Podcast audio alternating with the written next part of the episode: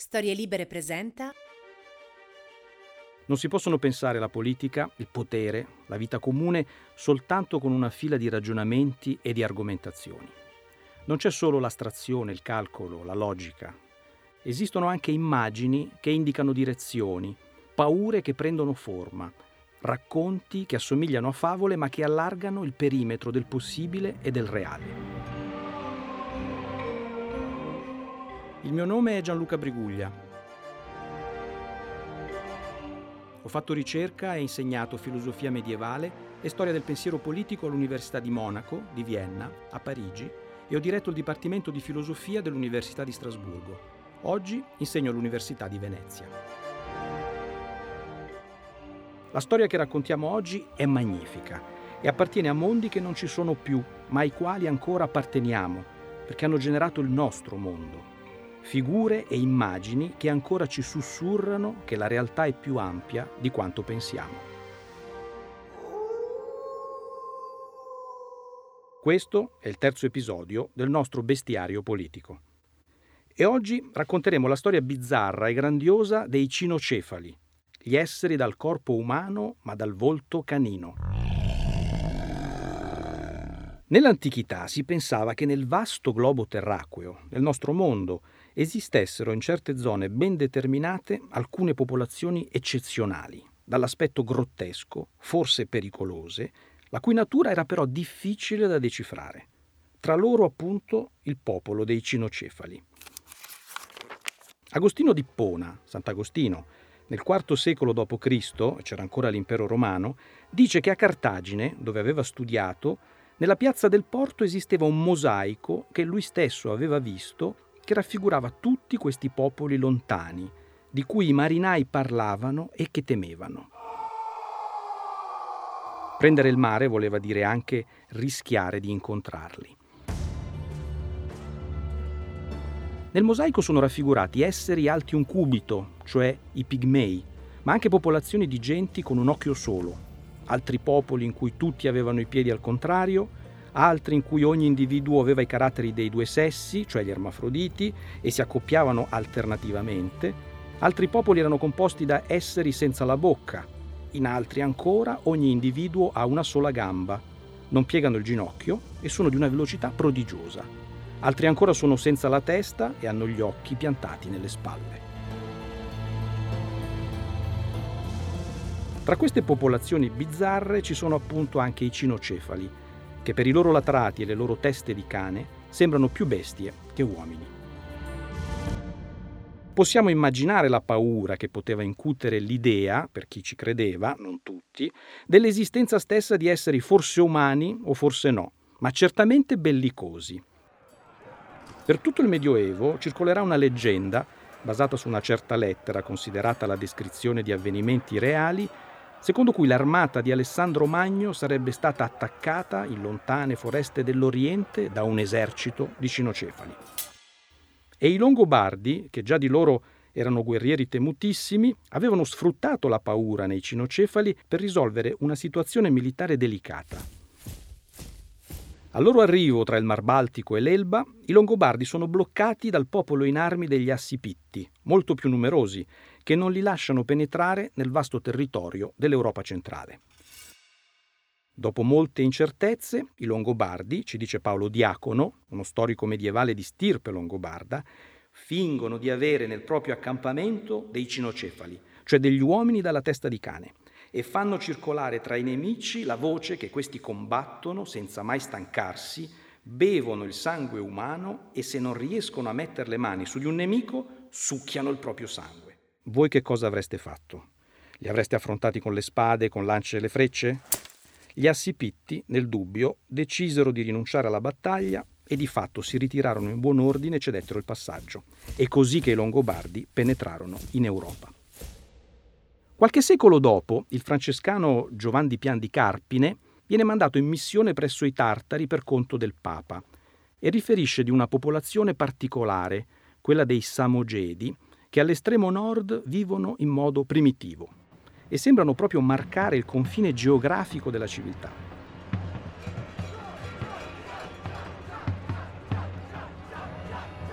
I samogedi, infatti, vivono di caccia e si vestono di pelli, ma sono vicini, quasi in contatto a Quedam monstra, a certi mostri.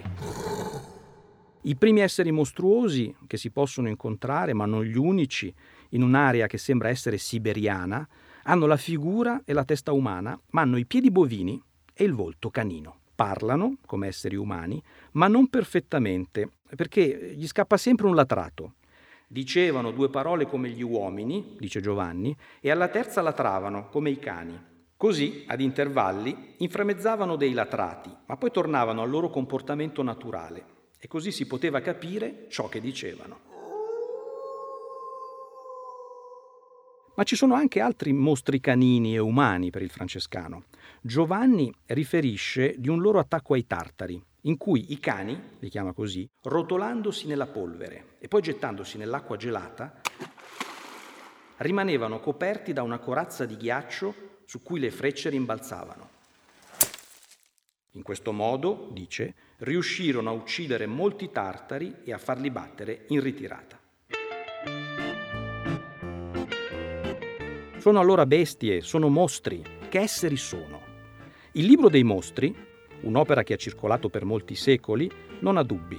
Si dice che i cinocefali vivano in India e abbiano teste di cane e che ogni parola che proferiscono venga corrotta con latrati che vengono ad essa mischiati e poiché mangiano carne cruda sono più simili alle bestie che agli esseri umani.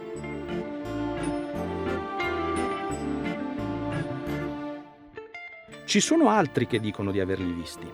A metà del Trecento Giovanni di Mandeville torna da un lungo viaggio per mare e scrive il libro delle meraviglie del mondo per raccontare quello che ha visto.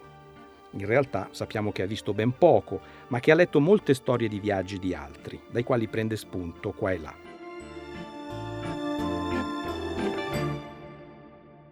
Tra le genti favolose di cui parla ci sono anche i cinocefali. Abitano l'esotica isola di Nakumera, sono combattenti tenaci, vivono seminudi e sono cannibali. Catturare un nemico vuol dire poi cibarsene. Hanno un re che è molto ricco e che ha attorno al collo 300 perle che rappresentano altrettante preghiere al loro dio. Sono per alcuni aspetti delle semibestie, ma dall'altro lato sono anche persone ragionevoli e intelligenti. Inoltre hanno un culto, segno di umanità, adorano il bue e sono talmente religiosi che ciascuno di loro porta un bue d'argento sul capo come segno di devozione. Mandeville qui riprende quello che aveva già scritto un precedente avvistatore di cinocefali, e cioè Odorico da Pordenone, che negli anni 30 del Trecento, in seguito ad alcuni suoi viaggi avventurosi, aveva già parlato del bue d'oro o d'argento portato sulla fronte da questi strani esseri. Anche i suoi cinocefali sono forti e sono mangiatori di nemici, ma solo se non viene pagato il riscatto dei prigionieri. E hanno un re che recita 300 preghiere per le 300 perle che porta. Questo re, ammette Odorico, sa amministrare e far osservare molto bene la giustizia ragion per cui chiunque può viaggiare nel suo regno in sicurezza.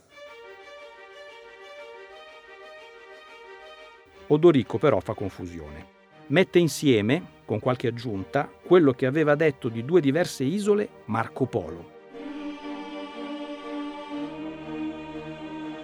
Marco Polo parla di questo culto del bue nell'isola di Maabar, che però non è abitata dai cinocefali.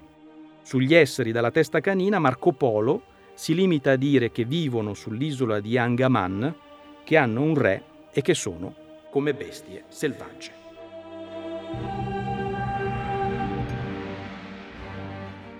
Però è una popolazione degna di interesse, dove tutti hanno testa, denti e naso come dei grandi cani mastini. Sono crudeli, cannibali con gli stranieri e hanno un territorio ricco di spezie, di carni e di frutti a noi sconosciuti. Ma allora dobbiamo aver paura di questi esseri? Sono animali, come il loro muso ci dice, o sono umani? O sono a metà? E perché ne parliamo in bestiario politico? Beh, Chi dice di averli visti non è che ci dia un quadro tranquillizzante, lo abbiamo visto, però tutti ci riferiscono che sono popolazioni organizzate. Per Mandeville sono addirittura genti ragionevoli e di intelletto, e non manca loro una civiltà. Se sfogliamo le bellissime miniature di un famoso manoscritto, quello del Livre des Merveilles, conservato alla Biblioteca Nazionale di Francia, ma che si trova facilmente online e che include i resoconti di Marco Polo, di Oderico da Pordenone e di Giovanni di Mandeville, vediamo che i cinocefali sono perfino vestiti elegantemente, portano con sé un gioiello, che rappresenta appunto il loro dio, e maneggiano con perizia le spezie di cui la loro isola è piena. E poi certo latrano, o forse parlano, e il loro è un linguaggio vero e perfetto? Perché uno dei punti interessanti di questa storia è proprio questo. Che cos'è che fa di un essere un essere umano? L'aspetto fisico o certe capacità? Se sono capaci di parlare e di organizzarsi di fatto politicamente, cose che solo gli uomini sanno fare, non sono forse umani anche se hanno il muso di un cane?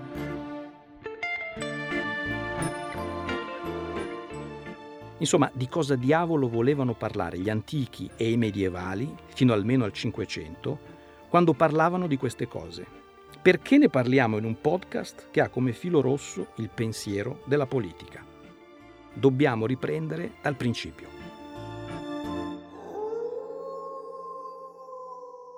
Sant'Agostino a Cartagine osserva il mosaico sulla piazza del porto.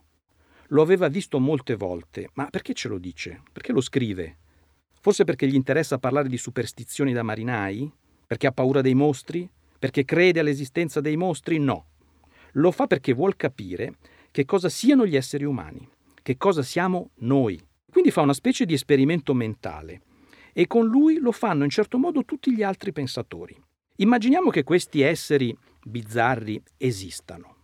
Oggi parliamo dei cinocefali, ma ci sono anche i giganti, per esempio, di cui parleremo un'altra volta, e moltissimi altri esseri strani. Diamo per possibile che i marinai ritengano di averli visti, o che si credesse che potessero esistere, e che i sapienti dell'antichità ne parlassero a ragion veduta. Diamolo per buono. Ma non fermiamoci a questo. Agostino peraltro non si scompone per nulla di fronte alla possibilità dell'esistenza di popoli di questo tipo perché la natura è più vasta, più creatrice, più ricca di quanto possiamo pensare. Per lui il problema non è l'aspetto o la mostruosità, e neppure l'esistenza, che esistano o non esistano gli importa poco, ma l'appartenenza o meno di questi esseri al genere umano. Lui dice, non è indispensabile credere a tutto quello che si dice su questa razza di uomini, però nessun cristiano può dubitare che ogni uomo che nasce, cioè un animale razionale mortale, nasca come discendente del primo uomo. Non importa quanto insoliti possano risultare per la nostra sensibilità il colore o l'immagine o la forza o le parti e le qualità della sua natura. Lo dice lui. Senza dubbio esistono esseri umani che portano su di sé elementi di deformità o anche di mostruosità e si può anche pensare che intere popolazioni abbiano assunto certe caratteristiche fuori norma, per così dire. C'è chi non nasce con cinque dita, dice Agostino, e questo non vuol dire che non sia umano. Possiamo essere turbati da ciò che ci sembra deforme, anche se in realtà non lo è, perché risponde a una logica più ampia che ci sfugge. Si sa di un uomo, ricorda ancora Agostino ai suoi lettori contemporanei, che in una città vicina ad Ippona ha i piedi e le mani a forma di mezzaluna e con solo due dita. Se tutto un popolo avesse queste caratteristiche, che cosa impedirebbe di considerarlo umano e quindi discendente di Adamo? Esistono gli ermafroditi. Si sono dati casi di nascita di un uomo con due teste e due petti. Sembra di capire che Agostino si riferisca a un caso famoso al suo tempo di gemelli siamesi, che visse molto a lungo. Tutti costoro sono animali razionali mortali e dunque esseri umani.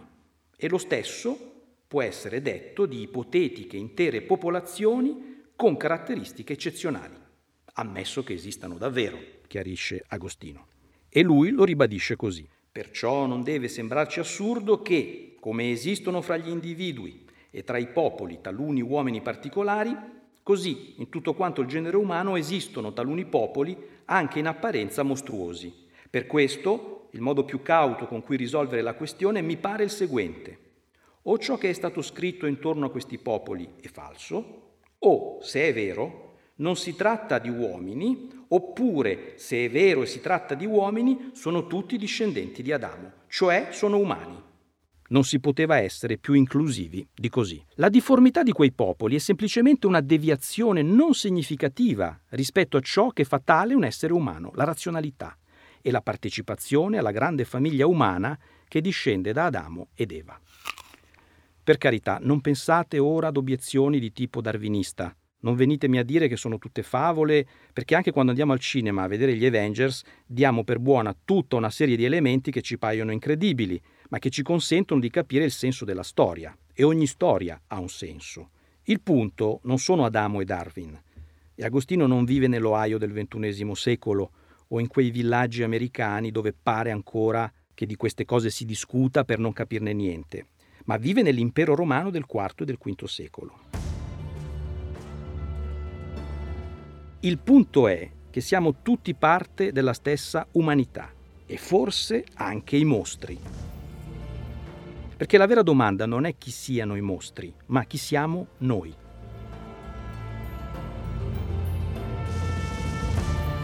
E se quello che ci contraddistingue come specie è il fatto di saper ragionare, di saper comunicare, di progettare la nostra vita insieme, cioè di essere politici, beh allora anche certi mostri, non tutti, lo sono.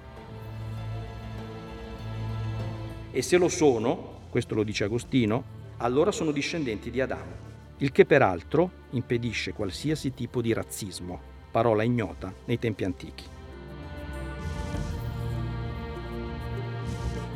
I cinocefali però sono particolarmente fortunati perché molte altre popolazioni di esseri portentosi sono in effetti collocate da molti pensatori appena fuori del perimetro dell'umanità. Succede perché queste altre popolazioni non hanno un vero linguaggio perché non sono politiche, perché non si vestono, non hanno un culto e altre cose di questo genere.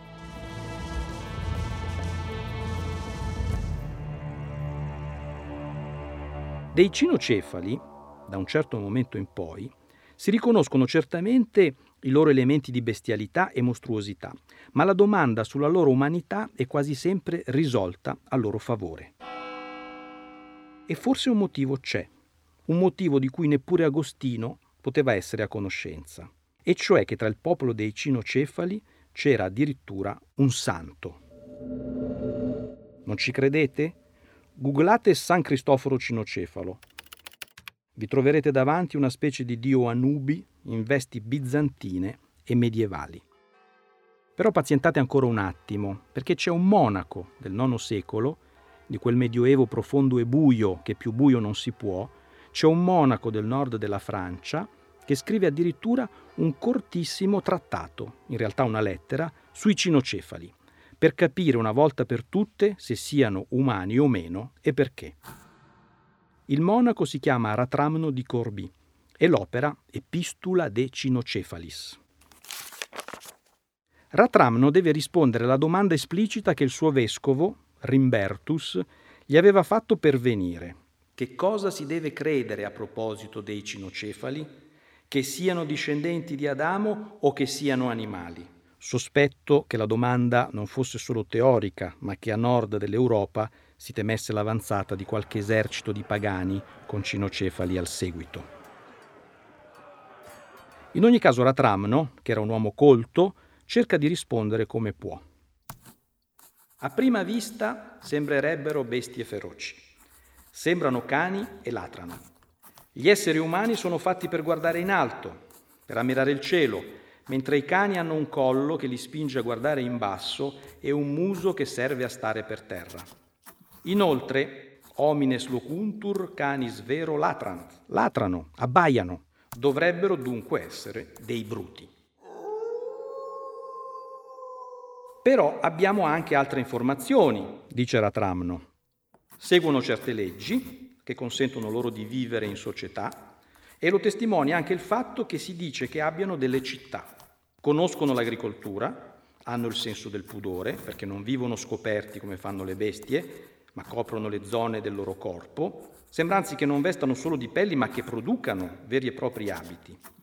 Ratramano qui, come spesso quando si parla di queste cose, parla dei mostri, ma in realtà ci dice che cos'è umano, ci mostra il possibile divide tra esseri umani e bestie. La civitas, infatti, la città, la comunità, indica il modo umano di vivere insieme, sotto una legge condivisa. E non c'è legge e diritto dove non c'è un consenso comune. Lo dice proprio il monaco.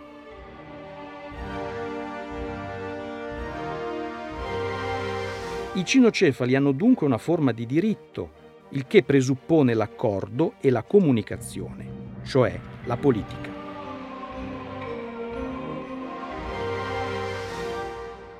Anche l'agricoltura è un indizio forte, perché si tratta di un'arte che necessita di conoscenze. Bisogna saper distinguere i tipi di semi, di terra, i principi delle azioni necessarie. Bisogna possedere una scienza della coltivazione. Allo stesso modo, la produzione di stoffe e abiti è in primo luogo un'applicazione della ragione, un insieme di tecniche escogitate da animali razionali. E poi provano vergogna per la nudità, altrimenti non si vestirebbero, e quindi hanno un senso umano del pudore, ma anche dunque una morale, perché distinguere l'onesto dal turpe è un atto di giudizio, cioè un vero e proprio ragionamento. Gli indizi di Ratramno di Corbi sono tantissimi. Se dobbiamo esprimerci su un argomento così particolare, dice, dovremmo dire che nonostante le apparenze fisiche sono più uomini che animali. L'argomento forte però è un altro. Avete googlato nel frattempo? Esiste un santo dal volto canino, San Cristoforo Cinocefalo, che la tradizione vuole appartenuto al popolo dei cinocefali e convertitosi, attraverso vicende miracolose e meravigliose, al cristianesimo. Nel IX secolo Ratramno non aveva dubbi sull'esistenza di quel santo. Erano soprattutto le chiese orientali che lo veneravano e infatti avrete trovato su Google icone ortodosse bizantine che lo raffigurano. Assomiglia molto al dio egiziano Anubi e in fondo, come Anubi, che era in comunicazione con il mondo dei morti, è un traghettatore. E del resto Cristoforo è in certo modo traghettatore di mondi anche nella versione occidentale di gigante che porta il Cristo attraverso le acque. Cristoforo Cinocefalo, il cui culto è durato fino al XVII secolo, è con il suo aspetto stesso che mette in comunicazione quei mondi, il mondo umano e quello animale, ma resta sempre al di qua della frontiera, almeno in chi lo considera umano, o meglio apre una comunicazione, una frontiera.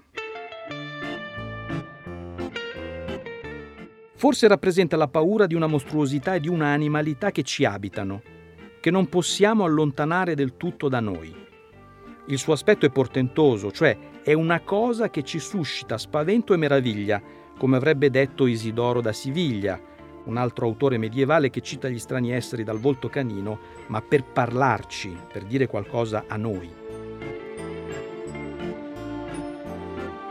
Noi li abbiamo inseriti nel nostro bestiario politico, come faremo anche con i giganti, proprio per questo, perché ci dicono qualcosa del rapporto tra pensiero e politica, perché ci fanno capire quanto siano state varie e ricche le interrogazioni sul nostro essere umani e appunto politici.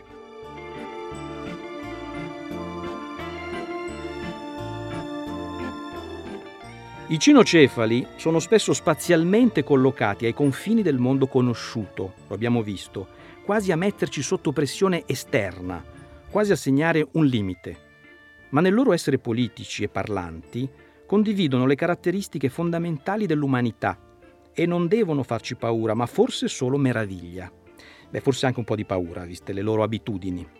Per Ratramno hanno delle città, ma anche per Marco Polo molti secoli dopo. Hanno delle leggi e questo rassicura anche Odorico da Pordenone che ci garantisce che il loro regno può essere attraversato con relativa sicurezza.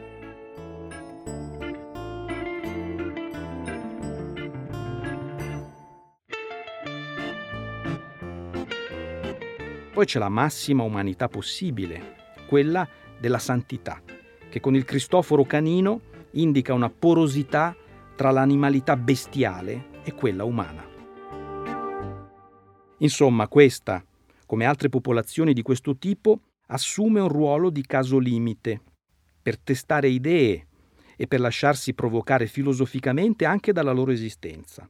Non sono solo immagini fantastiche, anzi, diciamola tutta, fantasticherie di tempi remoti, ma sono esperimenti mentali, ipotesi, controfattuali, casi di studio, sono elementi narrativi di ragionamenti più ampi. Sono figure che ci fanno domande, anzi ce le sussurrano, da un passato remoto, ma meno remoto di quanto si pensi, e che ci invitano a rispondere con i mezzi della nostra creatività e della nostra intelligenza. Che cosa vuol dire vivere insieme? Che cosa ci accomuna tutti quanti? Che cosa ci può dividere? Che cosa c'è al cuore della polis, della città, che ormai oggi è un mondo? Che cos'è la realtà? Ce lo chiedono i cinocefali, anche se latrando tra una parola e l'altra, ma non sono gli unici. Lo vedremo andando ad esplorare un altro territorio misterioso del pensiero e dell'immaginazione quando parleremo dei giganti. Io sono Gianluca Briguglia e questo è Bestiario Politico su storielibere.fm.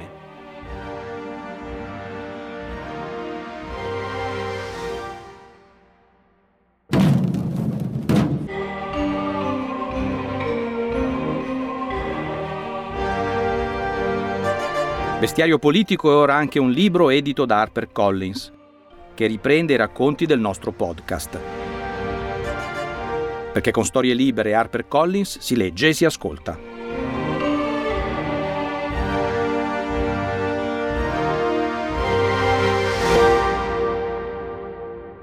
Una produzione storielibere.fm di Gianandrea Cerone e Rossana De Michele.